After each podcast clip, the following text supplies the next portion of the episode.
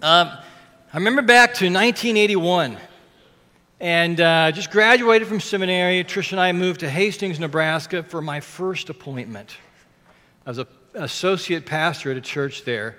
So I had been going to school for 20 years, from kindergarten on.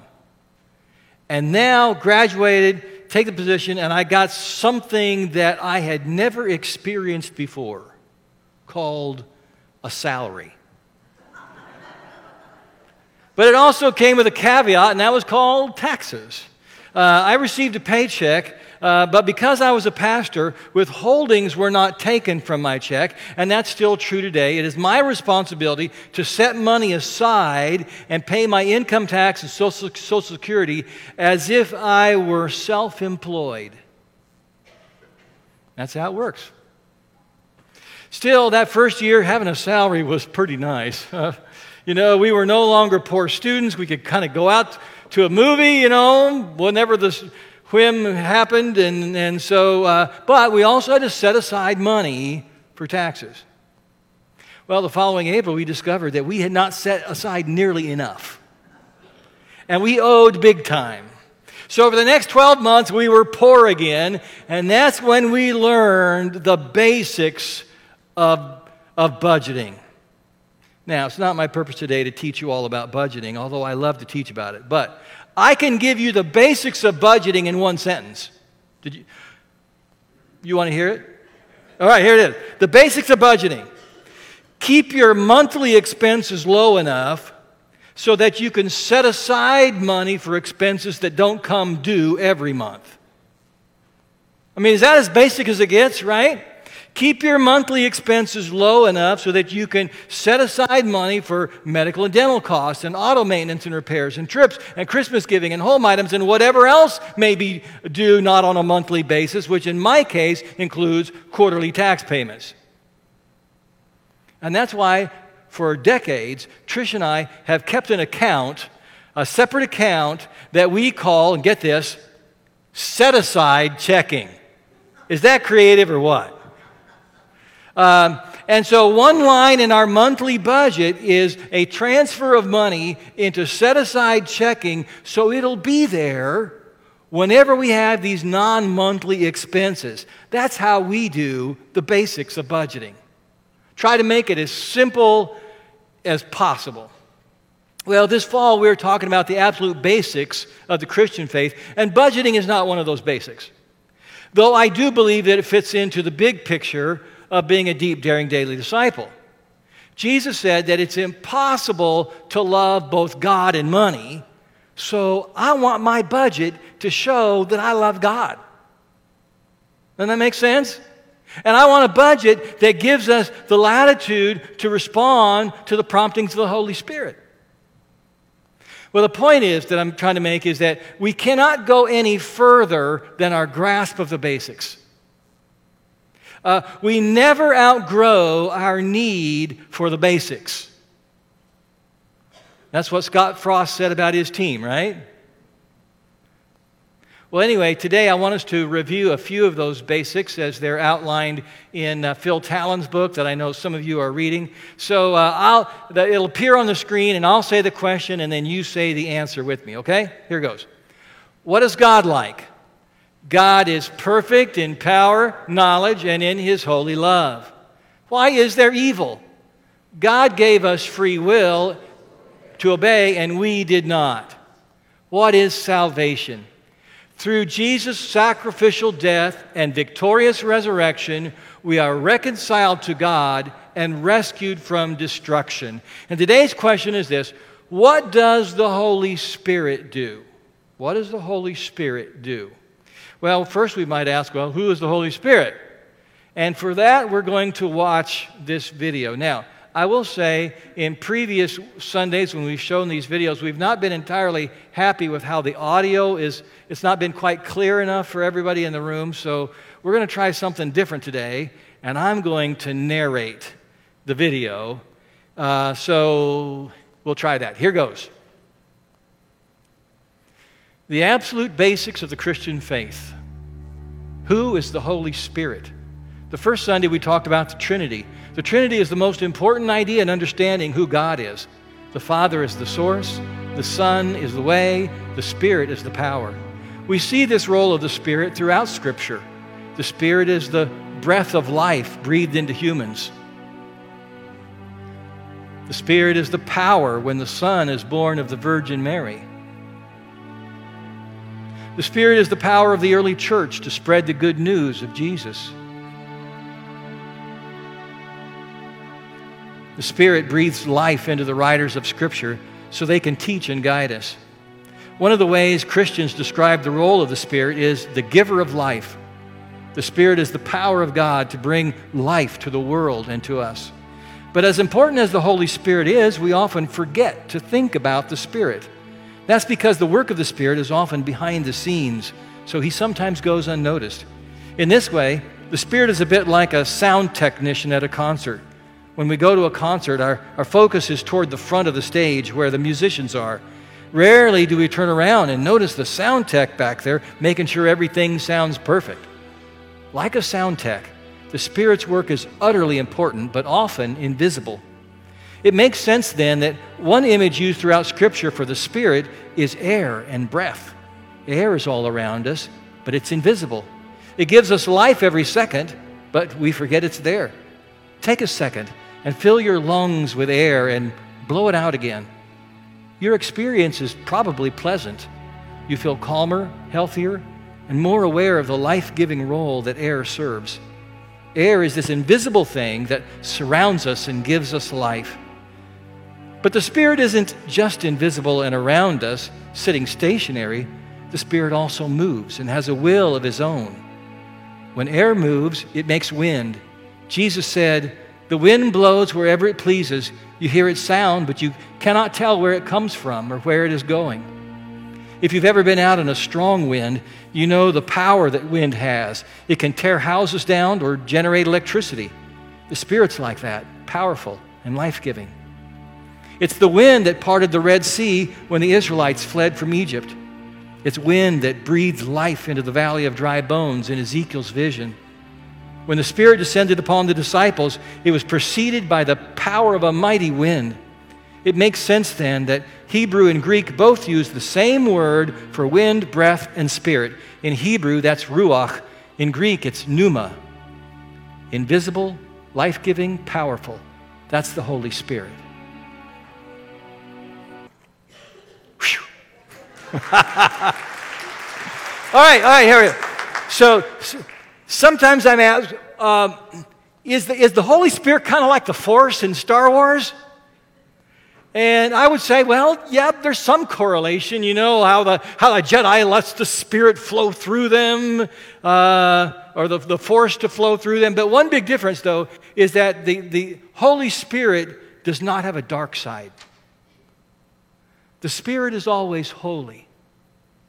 Plus, the Holy Spirit, the Bible says, is a person and not an impersonal force. So how does the Holy Spirit come to us? Shortly before Jesus ascended into heaven, he told his disciples, "In a few days, you will be baptized with the Holy Spirit." And then a few days later, it happened. The Holy Spirit came down upon them, and they were filled with the presence and power of the Spirit. And then in the days and years to come, it happened to more and more people. And they were baptized with the Holy Spirit. And you know, the Bible uses different language for that, all meaning kind of the same thing. For that experience, receiving the Holy Spirit, being filled with the Holy Spirit, having the Spirit poured out upon you, anointed with the Spirit, or becoming the temple of the Holy Spirit.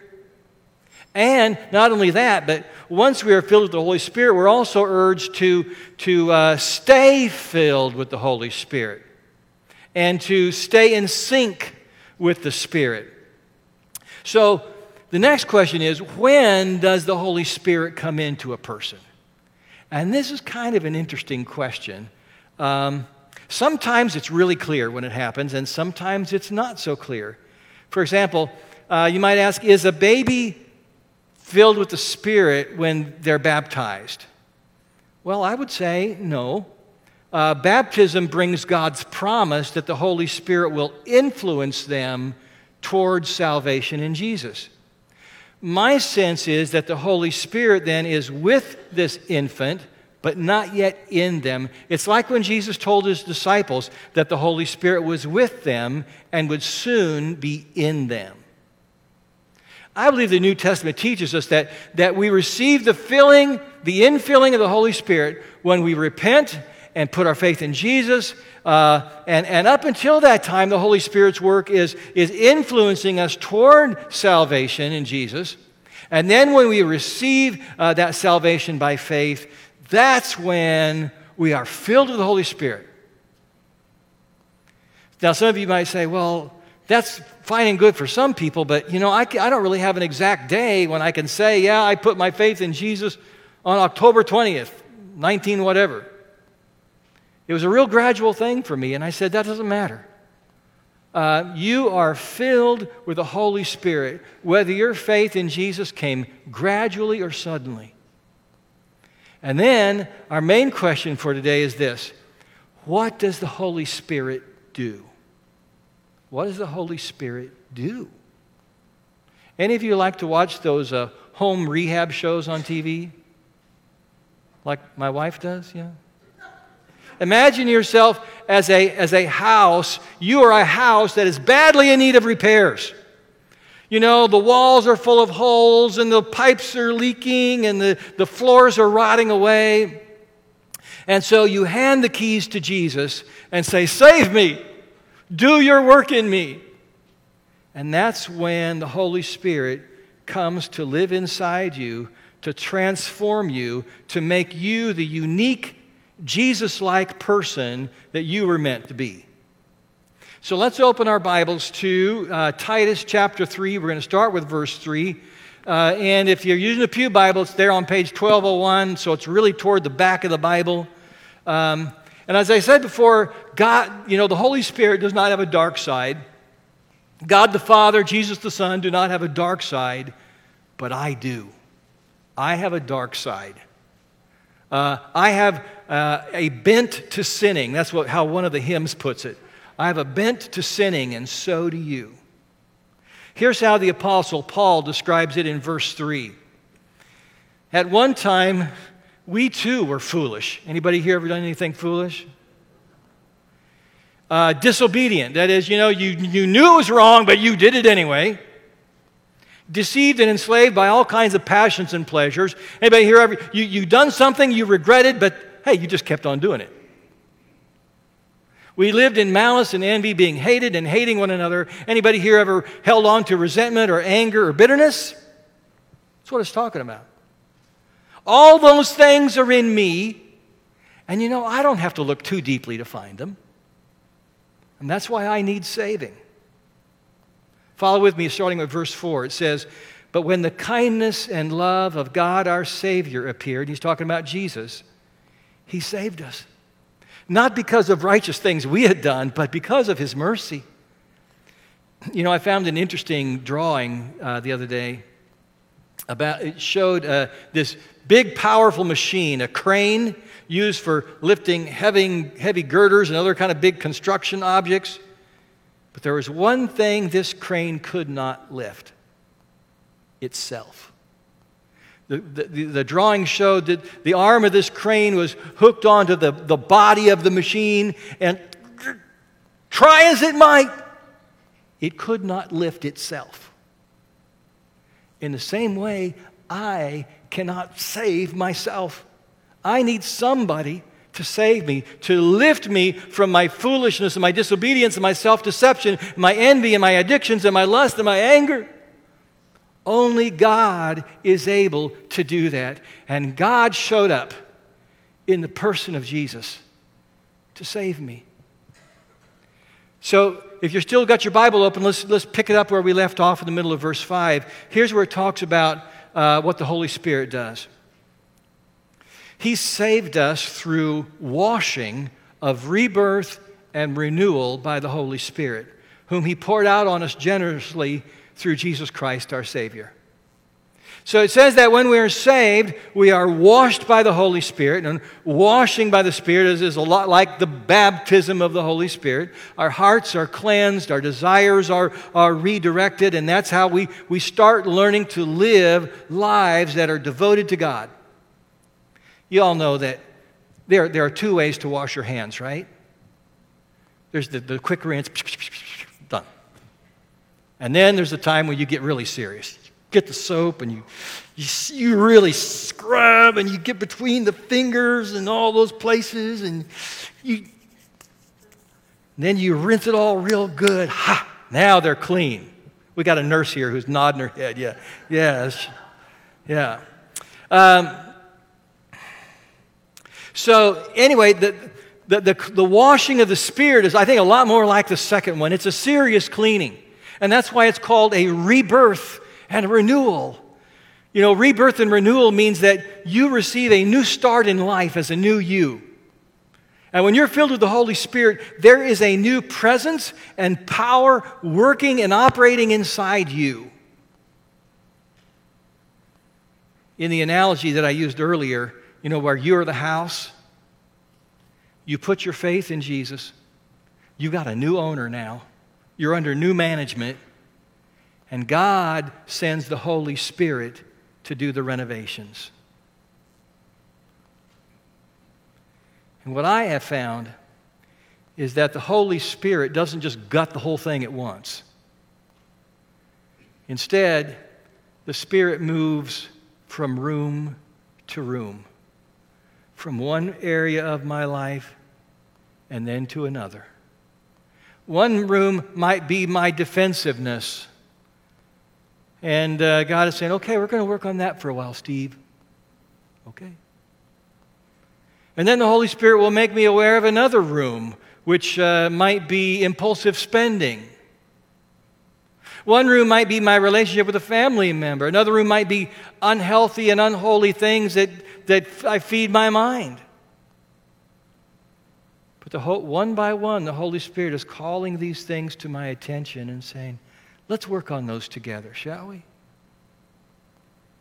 And at every step, I have to give the Holy Spirit permission to make these renovations. And sometimes I resist. Sometimes I want to hold on to part of my life that needs to be rebuilt.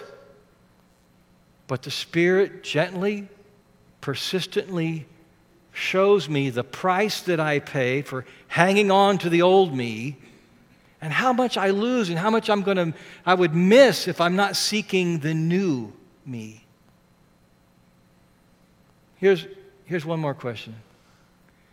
Will I feel the presence and power of the Holy Spirit inside me? And I would say at times you will. I mean, I've talked to enough of you who have shared with me stories about this, and I've been surprised in different settings, you know, how many people have something to share. I believe that at times you will feel that presence or somehow be moved by that or spoken to. But the presence and power of the Holy Spirit are not the same as our feelings, okay? Most of the time, I don't feel the Holy Spirit.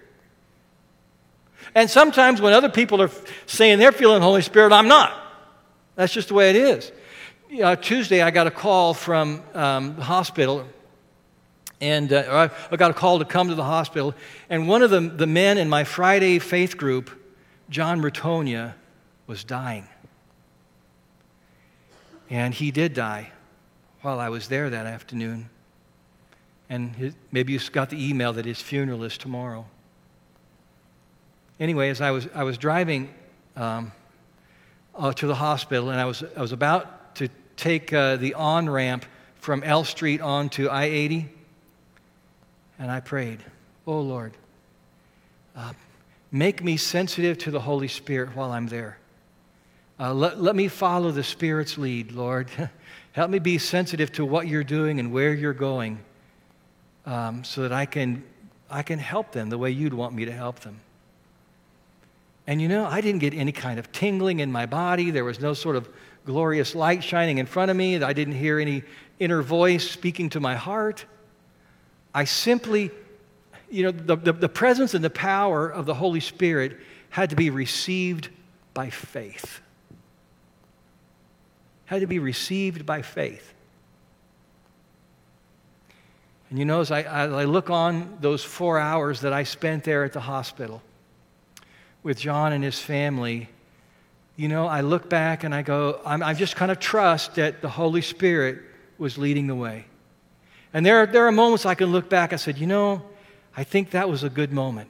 I think that was a Spirit-led moment. I'm sure I didn't do it perfectly, but I believe that the Spirit was leading me and was in that time. So, what about you? Are you seeking to live in the presence and the power of the Holy Spirit? Now, if you have not yet put your faith in Jesus and put your life in His hands, then I would encourage you, call on Him today. Say, Lord, save me. I'm handing you the keys, you know. And I believe that you will be saved, that you will be forgiven, that you will be God's forever child, and you will be filled and washed by the Holy Spirit, given new birth and a new start in life. And if you've already been saved by Jesus through faith, then the Holy Spirit dwells in you.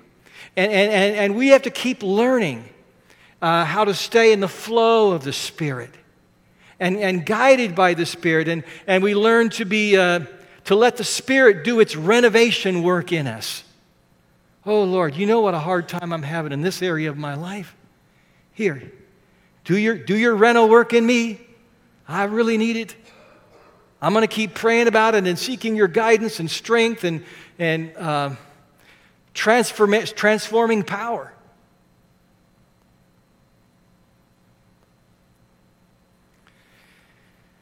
One of our members